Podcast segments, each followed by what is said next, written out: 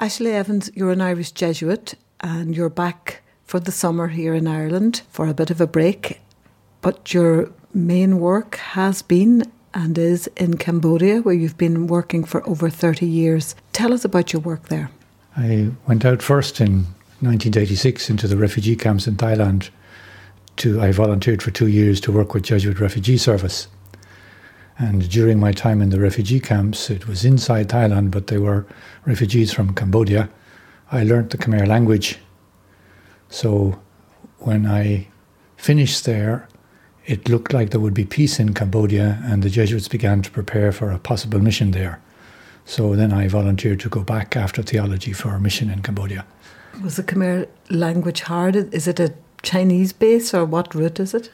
No, it has its own script, a bit like the Hindi script, uh, Indian script, so one letter for uh, one uh, sound. But it is easy to learn in one sense for speaking, not too difficult. It's not tonal, there are a lot of diphthongs, but it's not tonal like Thai or Vietnamese. But then once you get onto the script, it's very hard to learn how to read and write it. It takes a long time. Can you do that? Yes, yes, I can. I can do that now. And now with Unicode on the computer, I can type. So instead of seeing my very poor handwriting, people just see my typed script. So you then decided you would stay and work on what happened then? Well, the, when the mission started in Cambodia, the first act uh, Jesuit Refugee Service moved in, and they started, or we started, a technical school, vocational school for handicapped soldiers, because at that time there were huge numbers of landmine injuries, and uh, it was possible to provide this training for soldiers who had been demobilized but were handicapped to help them learn uh, some kind of trade or skill that they could earn their living with later in the villages. And it was very good in those days because we had soldiers from all the different factions who had formerly been enemies and they were living and working together for one year. And when they came to our place, they lived in small little communities, cooked their own food, etc. And so they had a whole inner healing process for themselves and grew in their self confidence and ability then to go back into the society believing in themselves. Was this post Khmer Rouge? This was this was yes, this was post Khmer Rouge and post Vietnamese occupation. The Vietnamese overthrew the Khmer Rouge in '79, and the, and the Khmer Rouge had wiped out over 1.2 million people. The Khmer Rouge, yes, they took over the country in 75 and ruled it nearly for four years until 79. And during that time, then it was the purest communist, communist revolution in the world. All the towns had to be emptied. The people had to learn how to to plant rice and work with the peasants in the countryside. And there were no, it was collective farming, so people starved basically. And yes, over a million people died during that time. But there was also a very systematic uh, political persecution of anybody who had was educated. Anybody who was educated meant that they had ideas in their mind that had been corrupted by foreigners. And so they would corrupt the ordinary Cambodian people, so they had to be executed and removed. So there was a tremendous persecution of of anybody who had been educated, and then religious leaders, and then after that, the second or third wave of persecution was against their own people who might be coming, uh, getting their own ideas, or might be too critical of the way things were going. And so it turned in on itself in the end. And the last uh, year of the regime was basically one part of the Khmer Rouge trying to destroy another part of the Khmer Rouge. And eventually the system, the Khmer Rouge, collapsed, and the Vietnamese came in and took over the country for 10 years. So this was at that time, and you were working with soldiers who had fought with each other? No, this was after that because during the Vietnamese occupation, then huge numbers of Cambodians fled to the border, and there were these refugee camps all along the border with Thailand. And then during that time, the refugee service started it, and in the camps, then these special training centres for handicapped soldiers began. And then when peace came to Cambodia and the Vietnamese moved out, then Jesuit Refugee Service moved in and started the same kind of work. Okay. And that was that work is still going on actually. That same technical school called Banteay Prieb, which kind of means centre of the dove, still continues. And for the first 10 years, there was mostly soldiers. The second 10 years, say, a lot of people was polio uh, because the vaccination had stopped. So young adults had suffered from polio. So the vocational training centre worked for them, and now it's working for all kinds of handicap and even people who have suffered seriously from accidents. And what did you do then? You didn't stay within that centre, you moved on, is that right? Yes, initially I helped in that centre during my first year, but then I was uh, asked to move into the area of teacher training inside the state teacher training faculty. I could do that because my Khmer was good enough for me to be able to teach mathematics in Khmer. So in, in the end, I was working inside the state teacher training faculty, which became the Royal University of Phnom Penh later. But uh, that was uh, like, I was like one Jesuit there, and maybe oh, one or two people helped uh, for a few years, but it wasn't our major work. Our major work was still the vocational centre for the handicapped. And then what happened in 2000, that was like about 10 years after we started, Pope John Paul then uh, asked uh, the Jesuits to take over one church area, like a prefecture, like a diocese, a mini diocese. There's three of them in Cambodia. And so Quique Figaredo, the Spanish Jesuit who was with me as a scholastic in the camps, became the prefect, or we call him actually the bishop of Battambang. And then the Paris Foreign Missionaries, they look after the other two mini dioceses in Cambodia. So there's three of those. So that changed things a lot because once the, we started that more church ministerial work, looking after parishes, faith formation of the young Cambodians, etc., then Asian Jesuit priests started coming. And so uh, the slow transition from, from being a European style Jesuit work, it became an Asian style Jesuit work over the next 10 years. How many Catholics are there in Cambodia and what is the majority religion? Uh, there'd be about, say, 40,000 Catholics maximum over a population of 15 million. So it's tiny. And then most of the population, maybe 95%, are Buddhist. Buddhist, uh, small vehicle Buddhism. That would mean every village would have its pagoda where the monks live and were supported by the local village population. And then the, the monks would go and visit the houses for blessings and do funerals, etc., etc. Did you work with them? I mean, when Pope John Paul II asked you to take over in a parish, like were you just looking after the Catholics of that area, or did you work with everybody and with the Buddhist monks? There, there were many programs where there were uh, Buddhists and Christians together. Any educational program or kindergarten school or youth activity will have Catholics and Buddhists mixed together quite happily. There's no problem there. But then on the more explicit faith formation, communion preparation, confirmation, confirmation preparation. That's that'll be simply for Catholics. But there's a huge effort by the church and also by the Buddhist and Muslims to do actions, social actions together. So there's a big uh, effort to visit the prisons, for example, and support prisoners together from the interreligious uh, collaboration movement. And the Cambodian government actually supports this. Yes, I was going to ask you that. The Khmer Rouge were communist and radically communist, as you've said. The Vietnamese pulled out. Who took over and what kind of a government was it? Well, you remember I was explaining that inside the Khmer Rouge it's sort of split into two groups at the end. One group of the Khmer Rouge fled to Vietnam in order to avoid Pol Pot's group. And in the end, in two, they fled in 77 they fled in 77 and went to Vietnam. Then in 79, they came back with the Vietnamese and overthrew the uh, Khmer Rouge regime and Pol Pot regime. And so the Vietnamese uh, supported these old Khmer Rouge cad in power. And so you had the, what they call the Heng Samrin. Mr. Heng Samrin was the leader of that faction. He was a Cambodian. The Vietnamese army invaded Cambodia and they put Vietnamese advisors everywhere. But they were slowly hoping to train the Cambodians to become a kind of a legitimate puppet regime. And so the Cambodians gradually took charge, and Mr. Hun Sen at that time was the Minister for Foreign Affairs. And they he's now the Prime Minister. Prime Minister, yes, he became Prime Minister very shortly after that. They made a peace agreement with the other three factions. There were three factions fighting this regime. The three factions fighting this Vietnamese-backed Heng Samrin regime were one the Prince Sihanouk, the royalist faction, they had a camp in Thailand, Site B. Two was a Republican faction led by Son Sann. They were in Site 2. That's the camp I was in, or we were all in. There was another, the third group was the Khmer Rouge themselves. They also fled uh, Cambodia, but they set up a camp in Thailand called Site 8. And those three actually collaborated together to form a provisional opposition government outside Cambodia. And they held the seat the United Nations seat for Cambodia, they held it for 10 years. And the Khmer Rouge were an integral part of that alliance. So they were all working together then and they tolerated religions like well, if Buddhism is considered a religion, but certainly Christians were allowed to be there and practice, and you were allowed to be there and work with them. Once the peace agreement was reached, it became possible for NGOs to move into Cambodia and start working. And the government, the new government, had very clearly a welcoming attitude to all types of NGOs.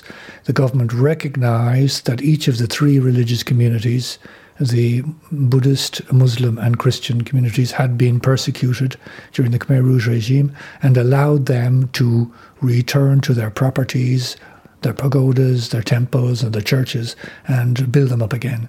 And so, in that sense, the church was welcome back. So you were working in that situation. Uh, uh, you moved then from the academic teaching maths. What happened after that?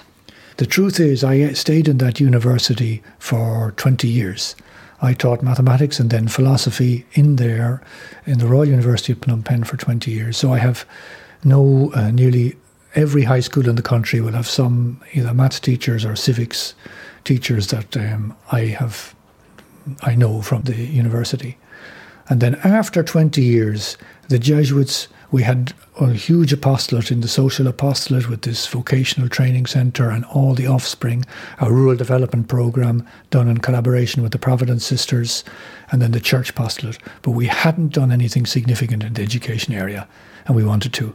And after three years of discernment and planning, we decided we'd set up in a remote, poor area of Cambodia our own educational institution. And so they asked me to direct that for four years to set it up. And and how what did you have to do to do that? I mean, presumably, if it is poor, the locals wouldn't have had much money or means of creating an institution like that, a new school. No. So the first step was to really collaborate with the local government officials to find out if they were uh, on board for an NGO, what we would call an NGO school and so they were very enthusiastic. We got great cooperation from the people of the Meanchey province because there's very few NGOs working there. Uh, our NGO had been there already for a long time, helping families of uh, handicapped people in remote areas. Um, so we just built on that good relationships we'd established. Then the next thing was to to find a piece of land that was available and um, in a good, reasonable location. And once we got the collaboration of the local officials, a small Cambodian team in sight there ready to go, we just started.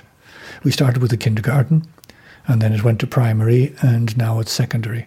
And I know you sent newsletters back mm. from there, and the photographs are wonderful. And it looks like the local population have embraced it with enthusiasm. You, how many pupils have you got there now? There's about be about 500 young people involved there now. Would that be free education for them? It's f- free education in the sense that there's no fees, but there is what we call family contributions. We ask for a family contribution so that everybody is contributing a little. Even if they're going to the local state schools, there's all these extra little charges that they have to pay. And so uh, this is enough for us to have some income. But the real point of this educational project is that our discernment process wanted us to have four components. So, Community Learning Centre is different. Community Learning Centre to help young people who are dropping out of school going to Thailand. Hundreds of thousands of them going to Thailand every year. There's maybe nearly 1.1 million Cambodian people working in Thailand and then sending home the salaries.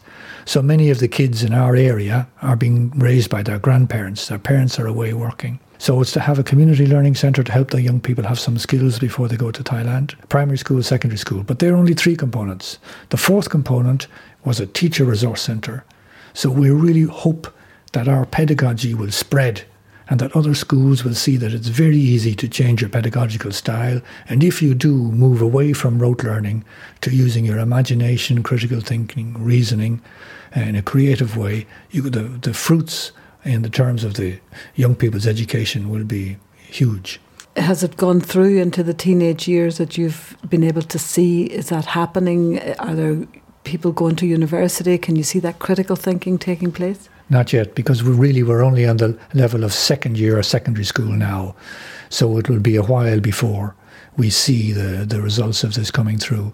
But already you can have an intimation of it because the students are proactive and they're already uh, planning and running small initiatives in their own village coming back together then to reflect on what worked and what didn't work. Uh, so uh, it's looking very hopeful that there will be a good effect. Is also, it an Ignatian pedagogy then? It's based on reflection, the examen, the revision de vie? Oh, yes, we have very strong emphasis on the uh, Ignatian pedagogical paradigm. And in fact, in the Jesuit Conference of Asia Pacific, I was a representative on that education conference for all the Jesuit secondary and primary schools of Asia Pacific. And uh, the Filipinos have organized a program of training for teachers in Jesuit schools so that they can understand and implement the Ignatian pedagogy. And what's fascinating for us is to see that the young teachers with the Buddhist background, which emphasizes reflection and analysis already, are really able to catch on to this pedagogy and put it into action. Because it's reflection and analysis as well, isn't it? Yes. And I'm thinking what strikes me listening to you is the support that the government has given for this. And yet, when one reads about Cambodia now, and you mentioned Hun Sen, the reports just very recently from Human Rights Watch is that this is turning into a military dictatorship and that there's a clampdown on journalists, on media. All the signs of a return to the bad old days are worryingly emerging. Is that the truth or what's happening there? There's lots of ups and downs in the Cambodian history. And every time there's an election, things get more tense. It is certainly true that the Cambodian People's Party, the CPP, which is the main uh, socialist party governing Cambodia at the moment, has people at every level of society in the health service and in the education service. So they're basically uh, running the country. But many of those officials are not corrupt and are genuinely concerned for the people they are serving.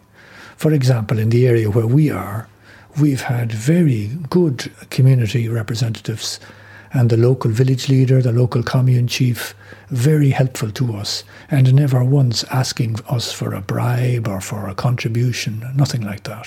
But in other parts of the country, it's not like that. So it's not uniform. What is true is that after the local elections last year, when the opposition party, the Coalition for National Reconciliation, won nearly 40% of the vote and a large amount of communes, there was a strong reaction from the CPP leaders to this event. Actually, the people accepted it. People accepted the result. Even the CPP people accepted that this is what has happened. But the leaders reacted very negatively. And then slowly, first thing was the Cambodia Daily, a newspaper in English that had been publishing for nearly 17 years, suddenly receive a huge tax bill that they can't pay and have to close down. Two radio stations. Okay, the radio stations may be sponsored by American funds, but in Khmer language, Khmer language, closed down. So independent critical voices disappearing. You had the political assassination of a very senior Khmer analyst called Mr. Kem Ley, shot in broad daylight. We haven't seen political assassinations for a couple of years. That happened in July 2016, I think. And that was already a sign that uh, things were getting uh, tense again. And now, at the present moment, it's certainly uh, politically a very tense time. The, all the opposition party have been has been disbanded, and many of the leaders, especially the chief, one of the chief leaders, Kem Sokha, is in jail on charges of treason. Facebook pages are watched. Any damage to a billboard can be termed as an act of treason. Anything you say about the king has to be very carefully monitored, etc., etc. So it's a repressive atmosphere now. Yeah, it certainly sounds like it, and, and reports coming from there. There are elections in July, but you would be hardly hopeful that those are going to be fair elections, given that that's the state of play and the main opposition leaders in prison. Are people scared? Cambodian people are scared, yes, but they're used to this kind of political tension and pressure. They've been through it for a long time. And maybe older generations, their reaction in times of political pressure is vote for what's safe and secure. The CPP party has brought peace to Cambodia. They're looking after us. The country is developing economically. Okay, let's stay with them. That would be the reaction generally of older people. But the younger people, in general, of course, there'll only be exceptions, but the younger people now are fed up with this old style power, authority, and they are looking for a change, a more open society, open to the outside world, respect for law, with a separation of powers so that the judges and courts are independent of political influence. These kind of ideas, which were completely strange maybe 10 years ago, now are what uh, people, young people actually want. And are they mobilizing or are they afraid? Generally, I'd say the students are still afraid. University students, school students, they're very, uh, in our terms, from if you look from our, our society point of view, they'd be passive. The ones that are really active are the factory workers. They've been uh, out protesting for improved conditions for themselves and then indirectly for improved conditions for everybody else for many years. But a few years ago, there was very big protests about um, election results, and factory workers were all involved. And then the, there was some elite army unit opened fire, and maybe 14 people were killed. After that, there hasn't been any more mass protests. So there is a bit of terrorizing of people going on. It's in other countries, sometimes when something like that happens, people take to the streets in mass protest. We've seen it in the Arab Spring as well, people protesting, and then it all goes terribly badly wrong. Do you think that there's still a vivid memory of the utter horror of what the Khmer Rouge visited on people and that they've tasted a bit of what is better? and maybe are terrified about going back to those kind of days, particularly since Hun Sen seems to be putting in place all the types of strictures and, and rigours that creates that kind of terror state again. There was a documentary about Cambodia made by an Irish uh, filmmaker called uh, Cambodian Spring. It only came out there this year. I went to see it in the Irish Film Institute. And there was a Buddhist monk, uh, activist monk called Luon Sovath, who spoke at that uh, lunch. And that documentary captures very well the atmosphere among Cambodian activists, people campaigning for land rights for their own houses. They're being pushed off the land in the city of Phnom Penh and in the remote country areas. And you can see then the story, the documentary follows the story of the individual activists. And the tragedy is that in their story of trying to resist this uh, political oppression and land grabbing by powerful people, and they resist well with using social media, etc., in the end they begin to divide up among themselves and become uh, conflicted among themselves, and then bitter and then violent towards each other. And that is so true, in fact, of Cambodian society. It's very hard to make a collective effort to fight for justice or uh, political freedom or press freedom or democracy with your uh, friends and neighbours because you're always afraid that somebody will betray you. Mm. And this goes back to the Khmer Rouge. They had spies all the time reporting on this person, reporting on that person. Even your own family members could be reporting on you. And then you'd end up being accused of something and being taken away to prison and in the end being executed. Yeah. And tortured as well, because tortured. we read about the awful torture chambers in those prisons. Is it? Um, is there much poverty? What's the the situation like vis-a-vis, say, somewhere like Ireland? Is it are there middle class, upper class, and then poorer people, or what? Oh, there's still tremendous poverty in, in Cambodia, desperate poverty in the countryside, remote countryside, but then also in urban areas. There's no social security system. So people have to survive on whatever money comes into the family. So in Irish terms, there's still desperate poverty everywhere in Cambodia. But if you look over the last 20 years, it's a huge improvement to when I went there first. When I went there first, people were starving in the street. When the AIDS epidemic came, the people just lying on the pavement, dying on the pavement, you know. Uh, that's, you don't see that anymore. But it's not that far. It hasn't developed that much in the sense that there is a middle class emerging now uh, able to buy their own houses, have their own motorbikes. The very rich people have their own car, cars. So the middle class is increasing. The standard of living, even in the countryside, is improving a little bit, but there's still uh, desperate poverty everywhere in Cambodia. It's not gone. And somebody like Hun Sen, then, who is in power, would he be ideologically driven? I mean, does he have a political vision for his society, or is it a case of too long in power, look after myself. Uh, you have to understand that the Cambodian People's Party is uh, genuinely an, a communist party in origin and now a socialist party. So while Mr. Hun Sen seems to be becoming a dictator, he doesn't have absolute power. There are many other groups within the CPP party who do not follow his line. And so you'll have different factions. Now, his faction would not be the biggest faction, but what he has done is he has created his own uh, special army unit, bodyguard unit. He only has about 3,000 soldiers in it. And that is his core sort of Praetorian guard, if you like. And it's those people and through those people that he is able to maintain power. And the other factions in the CPP have not yet reached the stage where they say enough is enough. But they might do. That's the thing, they might do. And the question is when and how. And this is why sometimes the opposition, eh, you, from an outside observer, you'd say, well, the opposition party is also a bit extreme in the sense that it doesn't build bridges with the more moderate elements in the CPP or make compromises here and there so that the political will for a change would spread to everyone. Yeah, it becomes personalized opposition and then very extreme both sides very quickly. And that opposition party, left, right, where? The opposition party, well, this, inside this opposition party, there are two main parties who combine together. One is the Sam Rainsy party, so that would be like financial austerity, uh, more, not a terribly right wing, but very clear economic policies, pro Cambodian, not so enthusiastic about the Vietnamese immigrants. And that would have had a strong following minority following in Cambodia. And then the other party is the Human Rights Party, which came out from a human rights organization, which would be much more into letting the people express themselves, finding common solutions.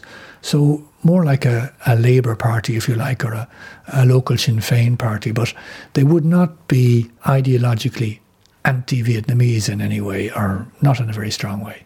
What are the natural resources that the country of Cambodia have that might help them to build up and be a successful country with eradicating poverty as far as possible? First is their agriculture. They have top quality jasmine rice, which Thai merchants used to sell as Thai rice, but in fact it's Khmer, Cambodian rice. Now the Cambodians are taking control of their own rice market and beginning to export. They have uh, fruits, fish, all kinds of which could be processed, nuts, coffee, which they could sell very easily. Then there's the tourism at Siem. They have these massive system of beautiful old temples since the Middle Ages, and many tourists come there and spend a lot of money in Siem. And now the third main thing would be their factories, garment factories outside Phnom Penh. Huge circle of factories, uh, cheap labour and good quality goods for export to Europe and America. I note um, that you said you probably know all the maths teachers and uh, educationalists, yeah, in, yes. in each school in Cambodia. So it's not a huge country then, in terms of Ireland. What size? It's about territorially, it's about five times the size of Ireland, I would say. But then it's only got three times the population. And what are the people like? Do you like them? The people, if you look for Cambodians in Asia, they would like be jokers, the jokers of Asia. They've got a terrific sense of humour, of the ridiculous. Their famous comedian, old fellow from before Khmer Rouge time. And you can look and you can see similarities between him and Charlie Chaplin. They have uh, their own music and dance tradition, which they guard ferociously. They argue very cogently that any Thai dance classical or, or modern that you see is actually has its roots in the Cambodian culture. They are also very proud of their opera, Khmer opera, their puppet dance, and then also young Cambodian modern dance are very influenced by Korean pop, obviously, and then pop music in India. But they have their own stars who have a huge following among the young people in Cambodia. And you're there. Do you regard it as home? What's it like for you as an Irish Jesuit in Cambodia? How do you feel about it? you could say it's like a second home. You know, you can't get away from the fact that you're always going to be a foreigner. You always kind of stick out in in their society, no matter no matter how well you speak the language. How, no matter how well you speak the language. The time I got closest to the Cambodian students was one year. We had to move out of the parish for some reason, and we hadn't got our new building for the student centre, so we had to rent this uh, these cheap accommodation in the city. So I had to live with ten students in this one apartment, you know. It, so there's no rooms, there's no beds. You sleep on the floor. We had one bathroom for the whole lot of us, and um, then uh, all the, the girls were on the other side of the building in another apartment. And during that year, then I really lived with the Cambodians and learnt a lot from the young Cambodians. They shared a lot during that year. That was really the year when I really understood better the Cambodia from the inside because, in fact, they were welcoming into their lives. So you can become, yes, you can become part of their lives and close to their culture and friends, but you're still a foreigner, can't get away from it. And what key insight did you get in that year? What would you come away saying, you know, I never knew that before, but now I realise? That the Cambodians will share with you at one level, at table level, and seem very polite and seem to get on very well together. And so you'd come away thinking, this is a wonderful place, this wonderful people, they're wonderfully peaceful, they've resolved all the conflicts. But the truth is that this is a very significant skill that they have. And the reality is that the conflicts are still there between themselves, buried, and only after a long time will they be able to open up and share them with you. And so, if from when they look on Westerners who, who speak to each other in not a very polite manner, they think we're terribly uncultured. We haven't even learned the basics. For them, that's basic politeness and uh, care for each other, seeming care for each other, and not allowing the conflicts to be visible. And I suppose it's understandable in a way because that wound must be very deep, what they went through, even under the Khmer Rouge, where whole swathe of the population, the intellectuals, like what was done to them, teachers. It was an awful thing for a country to have to experience. That's true, but the young people growing up now, they don't have direct experience of that. They have indirect experience in the sense that their aunties or uncles might be missing, or the grandparents might make a reference to this or that. We don't talk explicitly about it. Even I can tell you the first time we had students coming from the countryside to Phnom Penh and we brought them to see the Khmer Rouge uh, prison, which is now a museum in Phnom Penh, they were shocked. This is Vietnamese propaganda. This didn't happen in Cambodia. They didn't realize themselves the extent of, of the cruelty, the torture, the systematic nature of the Khmer Rouge regime. And so it's only indirectly that they're assimilating. But what what is true is this shadow of things can always get worse, things can go wrong very quickly, and that's like a unexpressed fear that sort of cuts across all Cambodian youth and maybe explains why they're so reluctant to get politically involved now. Finally, I say are you hopeful for the future? Yes, I have great hope for the future because I've seen the transformation in young people in Cambodia, the extent of enthusiasm, dynamism, hope for the future. Even though there's tremendous fear, there is uh, now a much clearer awareness that we want to move forward and get out of this terrible autocratic, old fashioned regime. And do you feel you're part of it in that education, in that school that you've set up after three years of discernment with other people? Well, that's why we're there, and that's why I'm glad to be going back, you know. Yeah.